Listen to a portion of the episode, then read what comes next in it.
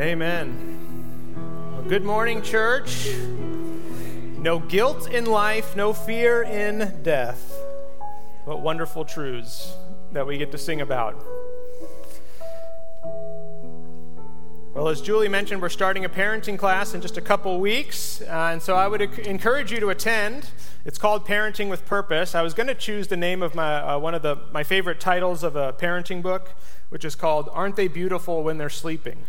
Uh, but I chose to be a little more maybe uh, optimistic about the class, Parenting with Purpose. That'll start uh, March 22nd on Wednesday nights at 7 o'clock. And I would encourage you, if you are expecting, uh, if you're parenting young kids, parenting older kids, parenting teenagers, if you have grown children, or even you're in the grandparenting or maybe even great grandparenting phase of parenting, I'd encourage you to come.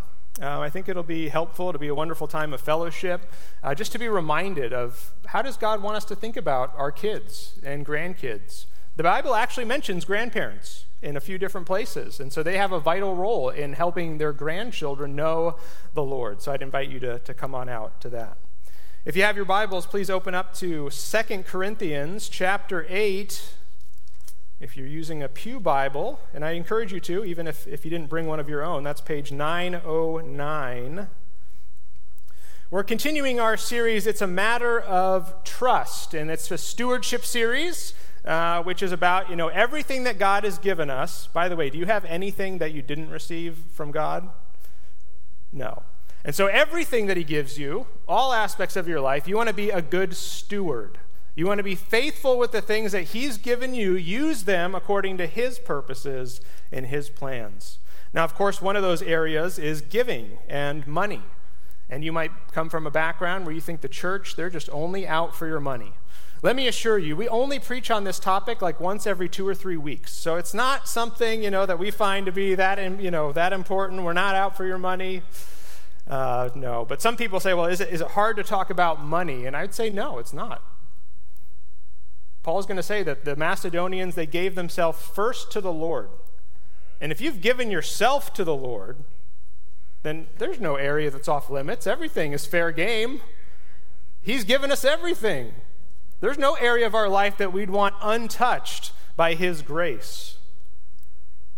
And so that's what we're going to look at this morning in 2 Corinthians chapter 8 verses 1 through 9. How should we think about our giving in light of the generosity of Christ? So this message is called Rags, Riches and Radical Generosity. Let me pray. Father, you've given us all things says you give us life and breath and everything else. It's all yours. Everything that we have, you gave us. From our money to the breath, the air that we breathe, to the family that you've given us, to the job we have, the paycheck that comes in, the kids that you've entrusted to us, the church that you brought us into. It's all yours. And it's all a gift from you. And you call us to be good stewards of the things that you've given us, including our money. And money, it, it can tend to have kind of a stranglehold on us, even as believers. We look around us, we definitely live in a country where one of the main idols is money. And are we immune to that? Are we immune to serving money instead of serving you?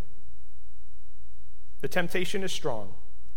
And so, Lord, I pray that your Spirit would help us. Help us to see what you say in this text. And by your Spirit, that you would sort of pry our fingers off of our wallet, our pocketbook, so that we might be generous like you're generous. And that we might be a wonderful portrait of your grace in how we use our money. Lord, as Randy prayed, I pray that you would do a work in us. We need it. Every area of our life needs it. Maybe this one more than some. And so do the work that only you can do. In my heart, too. I'm not immune to this. Do a wonderful work by your Spirit, we pray. In Christ's name, amen. All right, so this passage really is all about the grace of God. Look at verse 1. We want you to know, brothers, about the grace of God. that happens in this Macedonian church. Look at verse 9, the other bookend to this passage. For you know the grace of our Lord Jesus Christ. So it begins and ends with the grace of God. Why is he talking about the grace of God? So that we might be gracious like he's gracious, and be generous like he's generous. Look at verse 6. At the end of verse 6, it says, You should complete among you this act of grace. The end of verse 7 See that you excel in this act of grace also. So, what's Paul doing? He's calling us to look at the grace of God and then to excel in being gracious yourself. And so he's going to give two portraits of grace that we see in this text. One is the Macedonians in verses 1 through 5, and then one is the Lord Jesus Christ himself in verse 9. So let's look at this first portrait of grace rags to riches, the radical generosity, even from poverty, in verses 1 through 5. He says, We want you to know, brothers, about the grace of God that has been given among the churches of Macedonia. For in a severe test of affliction, their abundance of joy, and their extreme poverty have overflowed in a wealth of generosity on their part. For they gave according to their means, as I can testify, and beyond their means, of their own accord, begging us earnestly for the favor of taking part in the relief of the saints. And this not as we expected. But they gave themselves first to the Lord, and then, by the will of God, to us. Rags to riches, radical generosity, even from poverty. I mean, think about the recipe of radical generosity that's in verse 1 through 4. I mean, what are the ingredients that produced radical generosity. Ingredient number one extreme poverty. Now, the Macedonians, they were poor in general. Now, imagine you're amongst the poor, but you're a Christian in the midst of the poor and during that time. Right? If you're not a Christian, you'll beg, borrow, steal, you'll do whatever you can to get the money that you need. Now, if you're a Christian, you don't get to beg, borrow, steal like that. So you're even more impoverished than those around you. The phrase extreme poverty literally means they were at the depths of poverty, the bottom of the bottom, the lowest of the low. There was the poor, and then there was the poor of the poor. That was the Macedonians. Rhonda and I watched this show called Next Level Chef with Gordon Ramsay recently. Uh, and the premise of this show is you have these different kitchens. You have three kitchens that are literally stacked on top of each other. And the top one is like the high end kitchen. The middle one is sort of like, you know, a good commercial kitchen. And the, bat, the one on the bottom is like, you know, a dorm kitchen, basically, something like that.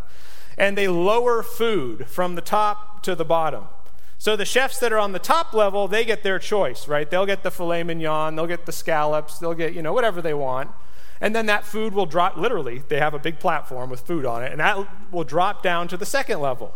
And they'll get some good stuff. There might be, you know, a duck breast or some different things for that second level. They're still cooking with good ingredients. By the time you get to that third level, your choice of proteins is like canned chicken uh, or spam. Now, don't get me wrong, I like a good piece of spam every now and then, but you're not making a restaurant quality dish with spam.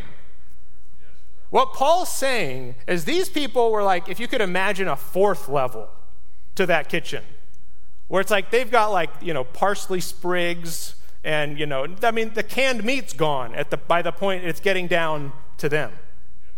That's the first ingredient in their recipe extreme poverty. What's the second ingredient? Severe affliction. So imagine you're the poor of the poor. Now you're in affliction. Comedian Jim Gaffigan was once asked, you know, what's it like to have five children? And he said, imagine you're drowning and someone hands you a baby. right? That, I mean, it's just you're already tre- you're barely treading water, and then it's like something else comes. But now look at it. What kind of affliction? Now, this is kind of like just a light, you know, affliction, not big, not a big deal. What does it say in verse two? A severe test of affliction.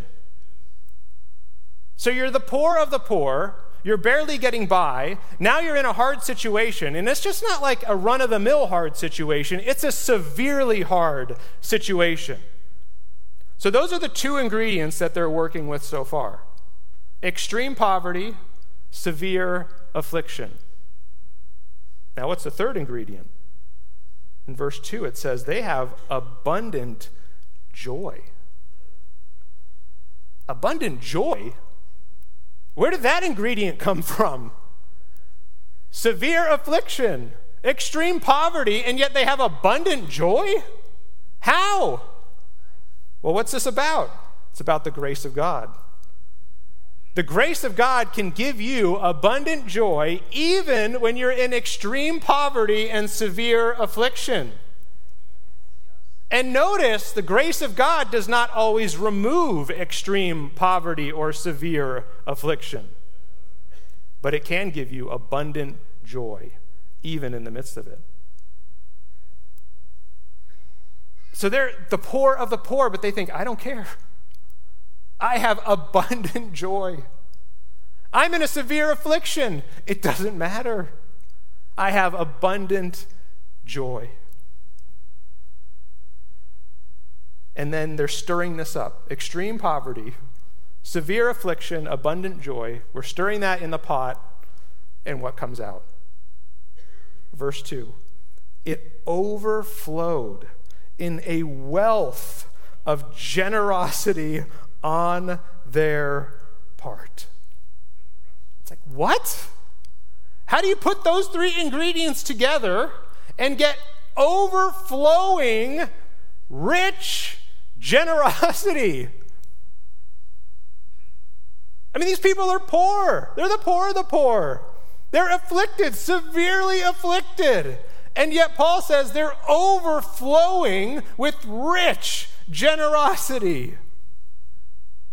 How generous are you on a good day? How generous are you on a bad day? How generous would you be if you're poor?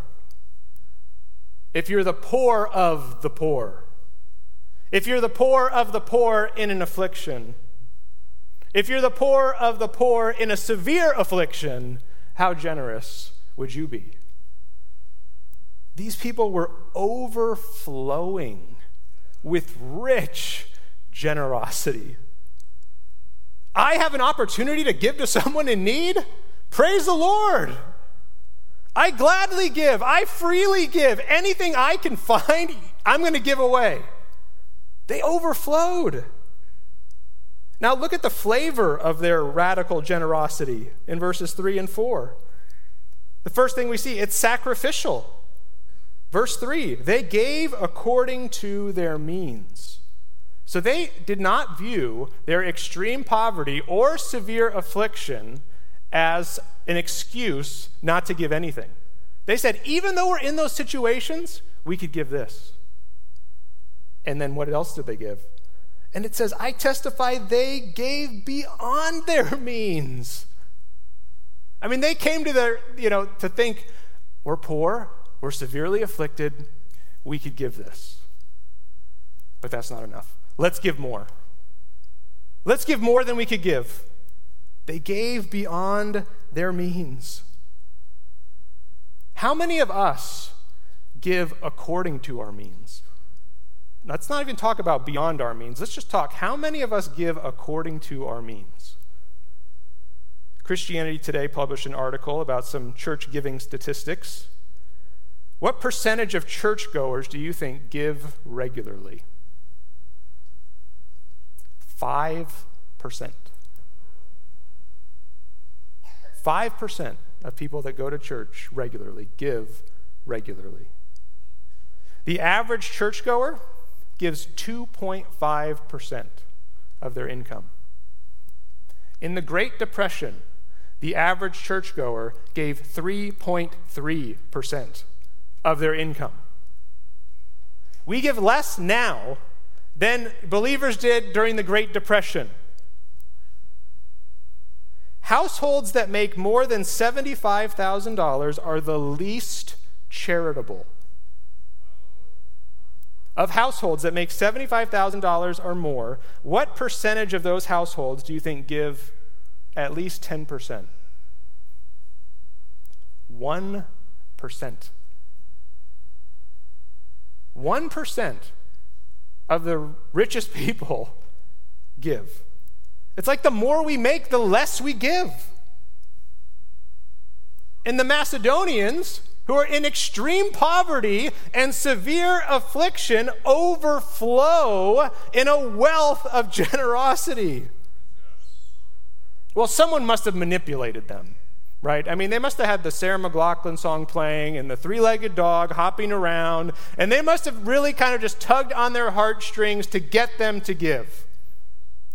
No. They didn't just give sacrificially, they gave voluntarily. Look what it says at the end of verse 3. They gave beyond their means of their own accord. It was their idea. No one told them to do it. Paul was probably just sharing about these, you know, saints in Jerusalem that they were in need. He probably had like zero expectation that the Macedonians are going to give. Right? He's just sharing it as a prayer request. And they say, no, we're going to give. And we're going to overflow with generosity. So it's voluntary. Then next, it's enthusiastic. Look at verse 4. They were begging us earnestly to give. Paul, I don't think you know how fundraising works. They're not supposed to beg you, right? You're the fundraiser. You're supposed to beg them to give. And they say, uh uh-uh, uh, we are begging you. Let us give. I mean, but Paul's like, no, you're poor. No, you're in a severe affliction. Just pray. And they're like, no, do not deny us the right to give. We want to give. And how are they begging? Begging us earnestly. Don't you dare deny us the opportunity to give to this need. No arm twisting. It's not like they were just like willing, like, fine, all right, like here. No, they're begging earnestly for the opportunity. And that's the last thing. Look, it, they see it as a privilege it says they're begging us earnestly for the favor of taking part in the relief of the saints. That word favor is grace, again, that we've seen four times already in this passage. They viewed giving as a gift. And catch it, they didn't view what they gave as a gift, they viewed that they got to give as a gift. It would be a gift to us to be able to give to the saints that are in Jerusalem. So they're enthusiastic. They see it as a privilege. It's a gift to be able to give. Now, how did they get that mindset? Well, there's a secret ingredient to radical generosity we see in verse 5. It says this, and this, not as we expected. Paul had no expectation that this was going to happen. But what was the reason they did it? They gave themselves first to the Lord, and then, by the will of God, to us.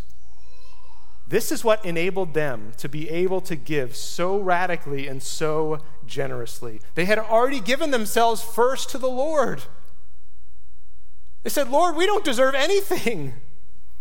We're the bottom of the bottom. We're the dregs of the earth. We don't deserve anything, and yet you were gracious to us. You sent your son to pay for our sins. We have an eternal inheritance with you. How could we not give you everything? It's all yours anyway.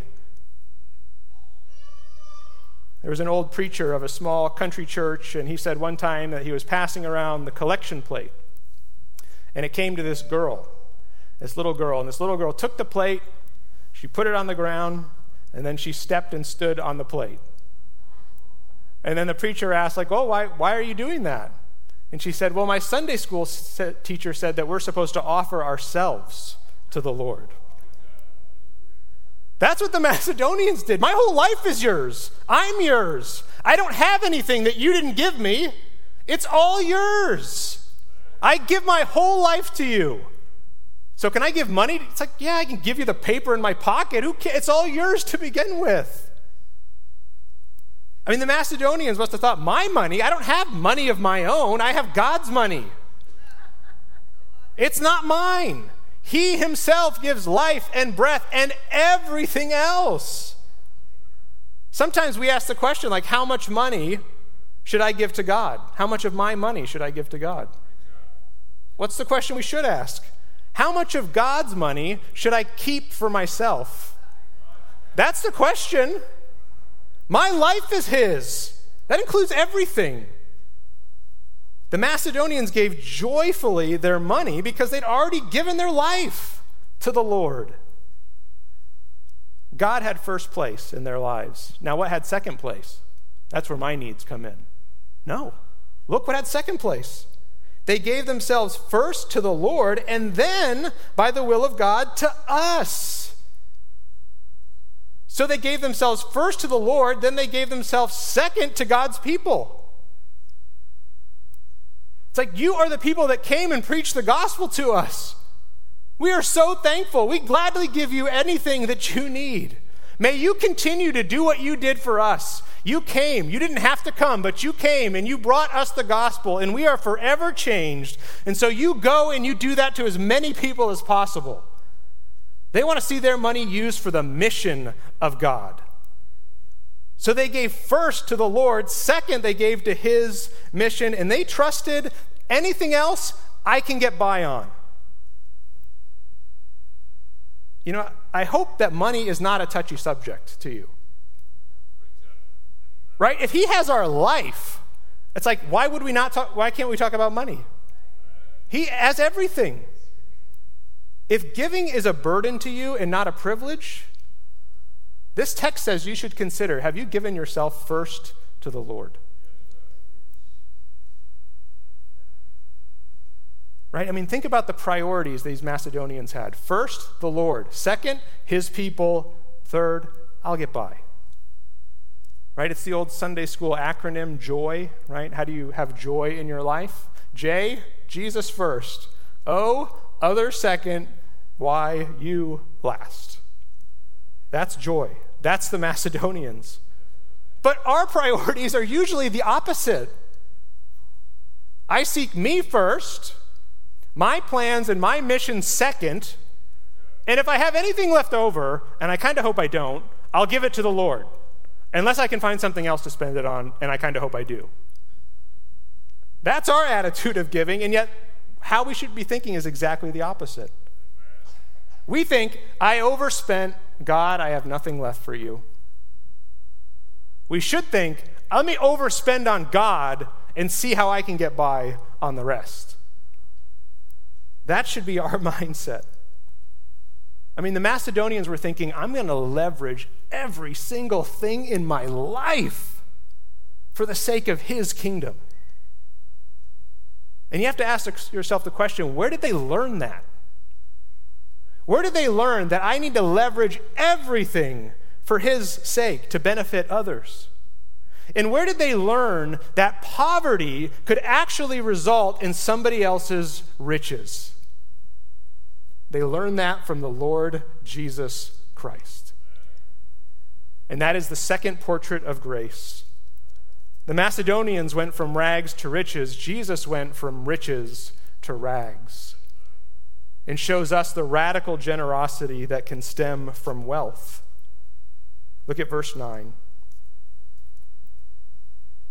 For you know the grace of our Lord Jesus Christ, that though he was rich, yet for your sake he became poor, so that you by his poverty might become rich. There, there's no way to do this verse justice. I mean, where do you begin? How rich was our Lord Jesus Christ? He didn't come into existence in the manger. He existed for all eternity. He's always existed and will always exist. How do you describe the riches of one like that? And when he existed in all eternity past, he was the object of the Father's love for all eternity. How do you describe his riches? He's never needed anything. He's all sufficient. He had eternal, an eternal life of joy and fellowship with his Father and with the Spirit. And then his Father wanted that love to be enjoyed. And so he asked the Son, create everything. And the Son does. How do you describe the riches of the one who can create everything out of nothing with a word? From the most intricate flower to the most majestic mountain, he can speak, and there it is. How rich is our Lord Jesus Christ? Picture the beauty of standing on a Hawaiian beach at sunset. I mean, feel the sand between your toes. Hear the sound of the waves washing up on the shore. Smell that salt water as the breeze comes in. And look out on that sunset of a painted sky. How rich is the one who can create that with a word? And that's one little beach on one little planet in one little solar system, in one little galaxy of you know infinite galaxies that he's created where there's beauties that we've never even seen. And he created it all in a word. How do you describe the riches of a person like that? He holds it all together. He's responsible for every breath that you take. He created the host of heaven. All of the angels are told to worship him. He sits on a throne worthy of honor and praise and glory forever and ever. How rich is our Lord Jesus Christ? I mean, just imagine for a moment the world before the fall. I mean, all the beauty of creation every bird singing his praise, every river flowing and babbling the glory of his name, every sun and star twinkling his fame. His power and beauty stamped on every single thing in all of creation. I mean, bask in that moment and consider how rich is our Lord Jesus Christ. And then ask yourself, what did he do with his riches? The apple of the Father's eye, the one worshiped by the angels, the one who created all things and sustains all things, what did he do with his riches? It says he became poor He became a man. The eternal God, worthy of glory and honor, becomes human. His beauty and majesty veiled in flesh. The glory that is due him is set aside. The honor and praise that he deserves, he doesn't demand. And he's born in a cattle trough in the middle of nowhere. Then the one who made all things lives a life of obscurity for 30 years. He works with his hands. The very one that created all things picks up hammer and nails to be a carpenter's son for 30 years. He hung the stars and he's making ladders and furniture. And then consider his life and ministry. The one who created foxes and dens and birds and nests has nowhere to lay his head. The one who receives the praise of angels receives mocking and scorn from sinful men.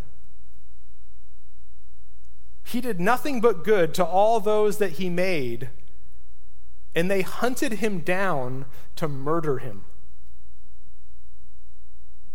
He walked on water, fed and healed thousands, raised the dead, and was abandoned and betrayed by his closest friends. He became poor. And then he went to the cross. He made the hands that held the whips that scourged him. He made the mouths that spit on him and hurled insults at him. He made the thorns that were pressed into his head as a crown. He made the men that bowed down and gave him mock worship as the king of the Jews. He made the tree that he hung on. He made the grapes that he tasted as sour wine. The one who gave life and breath and everything else breathed out his last breath, naked and tortured on a cross. And why? Why did he do it? He did it for you. I mean, that's what it says. He who was rich, for your sake, he became poor. You who just could have as easily been one of the people in the crowd mocking him, he did it for you. You who spent years of your life running away from him, he did it for you. You who sit at church week after week and get bored in sermons because you don't care about him, he did it for you. He did it so that you, through his poverty, might become rich.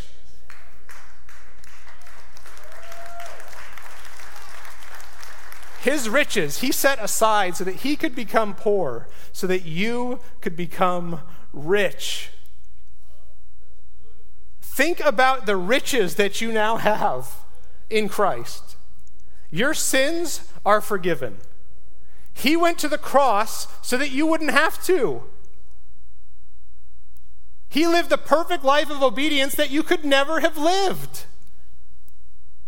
He subjected himself to be bound and captive so that you could be free. He put up with false accusations so that your, no charge against you will ever stick. How rich are you in Christ through his poverty? He came to be a sympathetic high priest. He came and, live a, and lived a life of trials and temptations. Why did he do that? So that you would know that you always have someone that you can go to who knows exactly what it's like to be in the situation that you're in. He is your merciful and faithful high priest. Not only does he understand, he can actually help you. How rich are you in Christ? Through his poverty, you've been adopted into his family. It was the only way to bring you back. You your sin, it just couldn't, kept, it couldn't be swept under the rug. It had to be paid for. He drank the cup of the wrath of God for you, so that you can drink a cup of love. Think of the cup that he drank. Every ounce of the wrath of God, so that you would never have to taste one drop.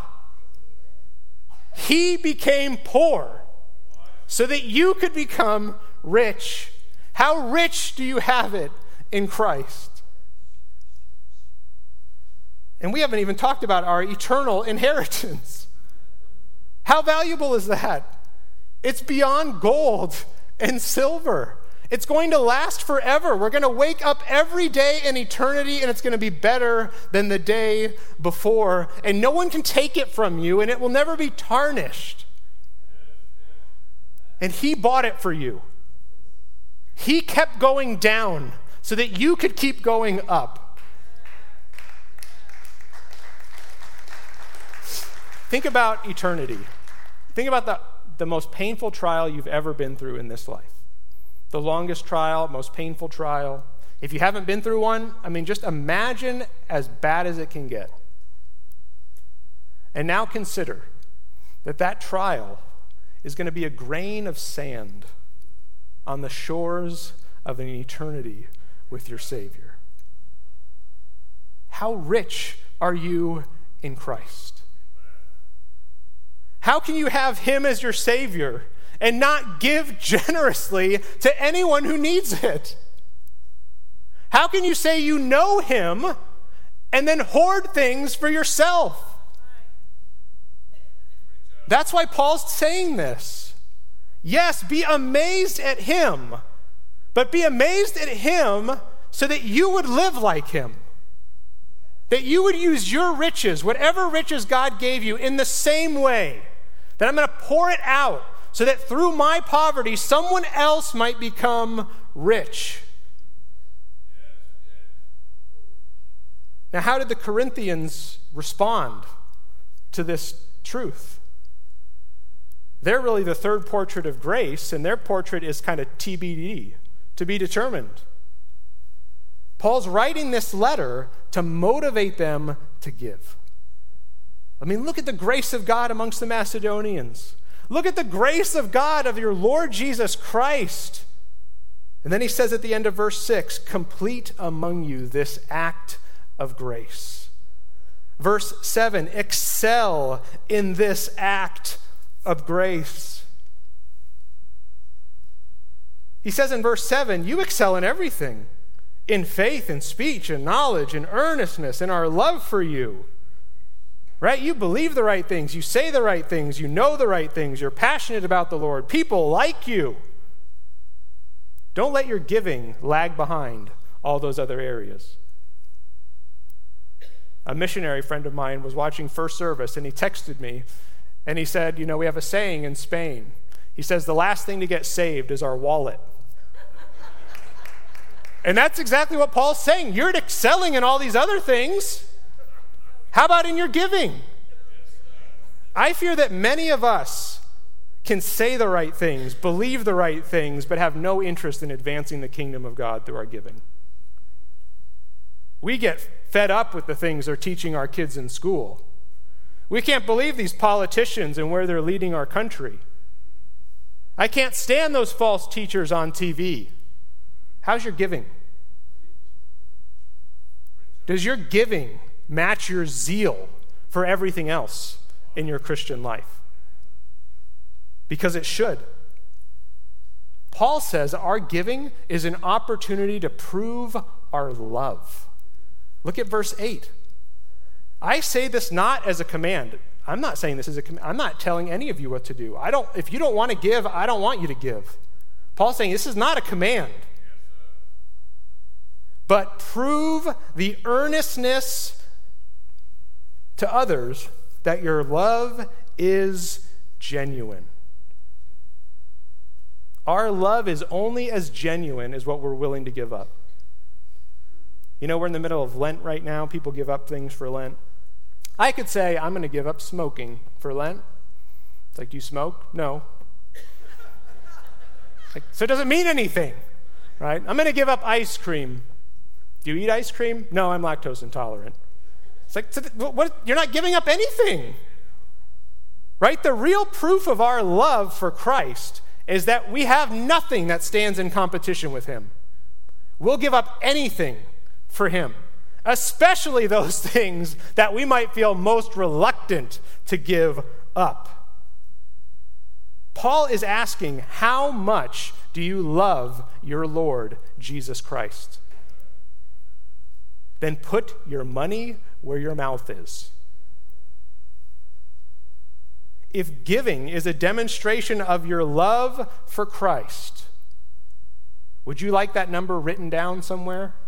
for everyone to see? I love you, Lord. 2.5%. I love you with 10%. How much does he love you? How much of his riches did he use for you? That's your measure.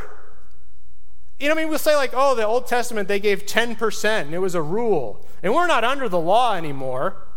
You're right, we're not under the law anymore. We're under 2 Corinthians 8 9. That's our measure.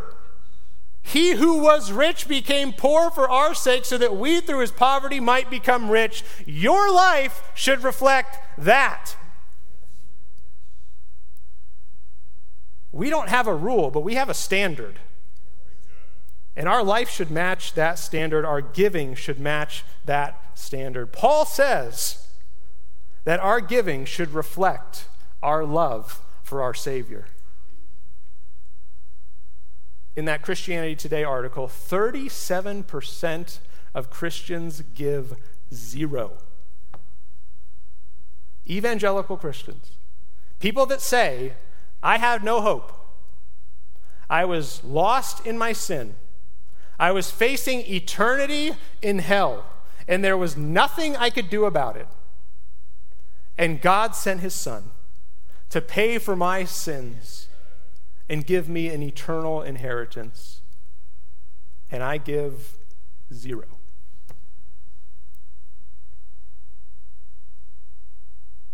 How can anyone look at the cross and give zero.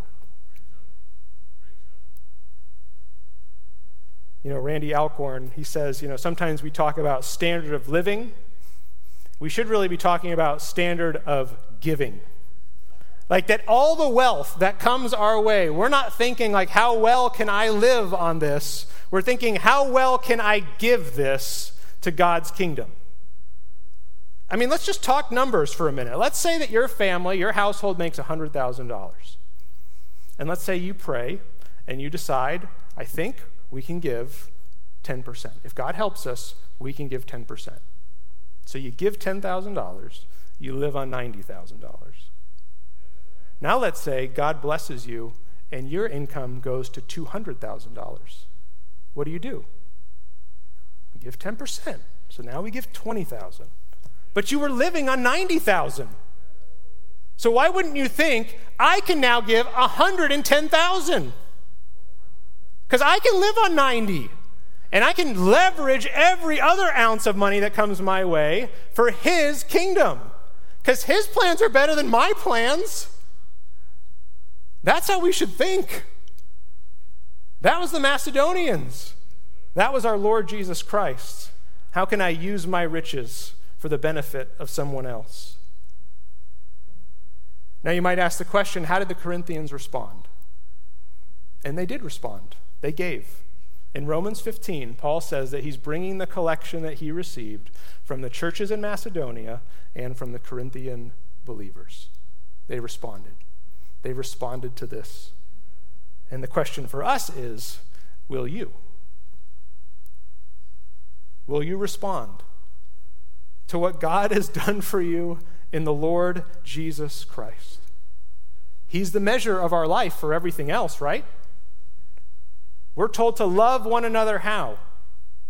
As Christ loved you. We're told to forgive each other how? As God in Christ forgave you. How are we to give? We're to give like the way the Lord Jesus gave to us. I mean, what better way to use your money than to give it to Him? Let Him do what He wants with it. Now, if you'll permit me, I'm going to get a little practical here. Even if you don't permit me, I'm going to get practical here. So let me just bring this down. What does that mean for us, Valley Bible Church? If you love what God is doing at Valley Bible Church and would like to see us to be able to do even more, then give. And give more. Last year, our budget was 2.4 million. Now, that is a big number. But if you really think about it, I mean, that was pretty, it's a pretty bare bones budget for all the things that God has entrusted to us. And last year, we actually fell short. We didn't make budget. We were $100,000 short. So this year, when we made our budget for this next year, we had to take that into account and scale it back. So our budget this year is 2.27 million and we had to cut back on some ministries. And we are limited in some of the things that we'd like to do with hiring other staff. Now, again, you might be someone that thinks, oh, well, the church just wants my money. It's like, well, no, right? I mean, none of the money that you give is going to go into my pocket, right? Every staff member that works here, they could make more money somewhere else. They're not in it for the money, and they're not going to get the money if you give it. So, what's your money going to do? It's going to do more ministry. It's going to result in more people hearing the gospel. It's going to result in more people being discipled and built up. It's going to result in more people being shepherded through the cares and concerns of life. So give. If you love the missionaries that we support and you'd like to see us supporting more, then give more. Our missions budget this year is about $100,000. And that number to me, it just like jumps off the page of like, we could do so much more. I mean, we could give 10 times that amount to his name going to the nations, that people would understand his glory on the other side of the world. I'm praying that God will double that or triple that this year. That our missions giving would go up to, you know, by 100% or more. Like everything all together, the whole package of our expenses is about $3 million, and we give 100,000 to his to the name his name going to the ends of the earth? We can do better. I can do better. And just a reminder God loves a cheerful giver. If you're sitting there thinking, I don't want to give a cent, then don't give a cent. I, I, God loves a cheerful giver. God wants Macedonians right, that beg for the opportunity to give. And they give generously and sacrificially, and they see it as this is a gift that I get to give.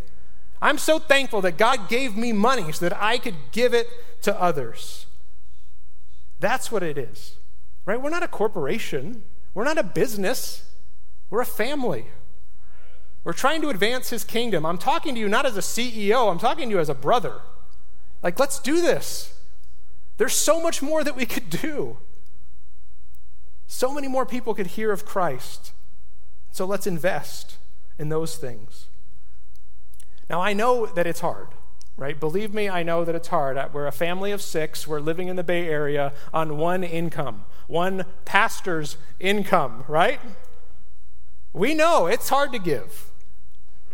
One time, a few years back, our previous church, they were building a new building and they were asking us to pray about what we could give. And so we started praying, and we had just a small window of time, a couple weeks, to pray and ask God, you know, what would you have us give? In that little window of two weeks, we received two checks from different family members that were the biggest checks they'd ever given us. We weren't expecting it, we weren't asking for it. They're not even you know, they weren't doing it because, you know, we were having a building campaign and they, they weren't doing it that, for that reason. It was just, they just gave. I mean, between these two checks, it was almost like my year's salary at the time. And so we looked at this money, and it was a Lord of the Rings moment, right? Where Bilbo, he has the ring, and he knows he's supposed to give it to Gandalf. And he has that thought, well, why shouldn't I keep this? And we thought, well, we don't need it, but we might later. But God just worked. He said, you know what? If you need it later, I'll give it to you later too. You can give it to Him now. And we've never regretted it, and we've never been begging. And our thought was not, fine, we'll give it. Our thought was, how could we not? How could we not give it? It's not ours to begin with. And after all that he has done for us, how could we not gladly give this? I mean, you have a choice. You could live a life where it's your money and you're going to struggle every day to think through how can I get more? How can I save as much for me?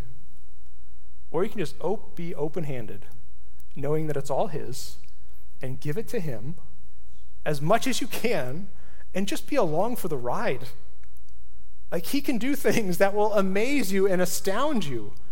Right? I mean, the series is called It's a Matter of Trust. Trust that God can take care of you.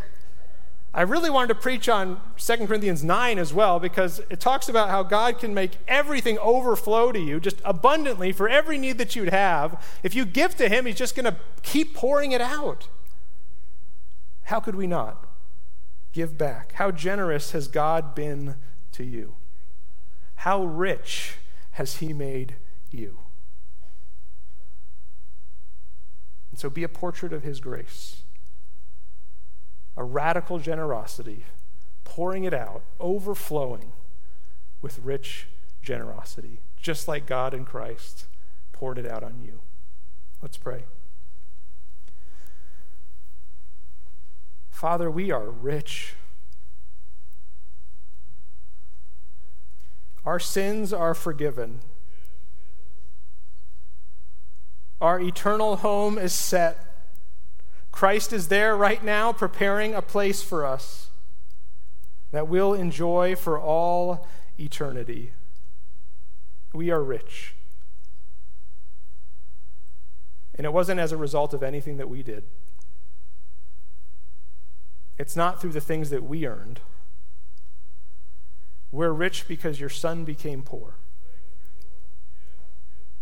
And he lived a life of persecution and oppression and betrayal and abandonment and died a death on a cross so that we, through his poverty, might become rich. How could we not be generous with how generous you've been to us? Lord, work in the heart, work in my heart. I want to give more. Work in the hearts of each member here of Valley Bible Church to where we'd be like Macedonians, where it's like, you don't even have to ask us. We're going to beg you for the opportunity to give to those in need. Because we so love what you've done for us through your Son. And we so love that you're spreading his fame to the ends of the earth that we want nothing more than to give it all to you. Lord, help us. Lord, I don't want this to be just something that we feel convicted about right now and then we just go back to living how we're living. Change us. Help us to go home. Help us to go home as, as families and to pray and to ask you, how might we use what you've given us for your sake and the sake of your kingdom?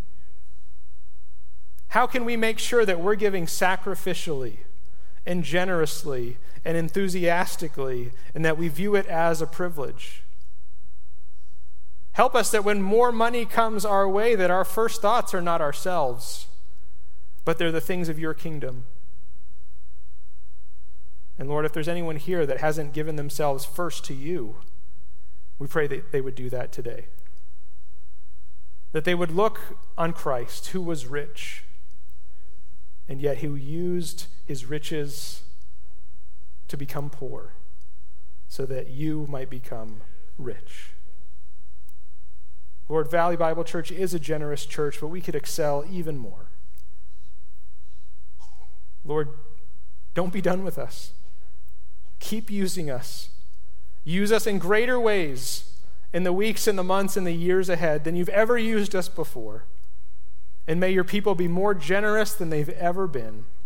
For your sake, we pray in Christ's name. Amen.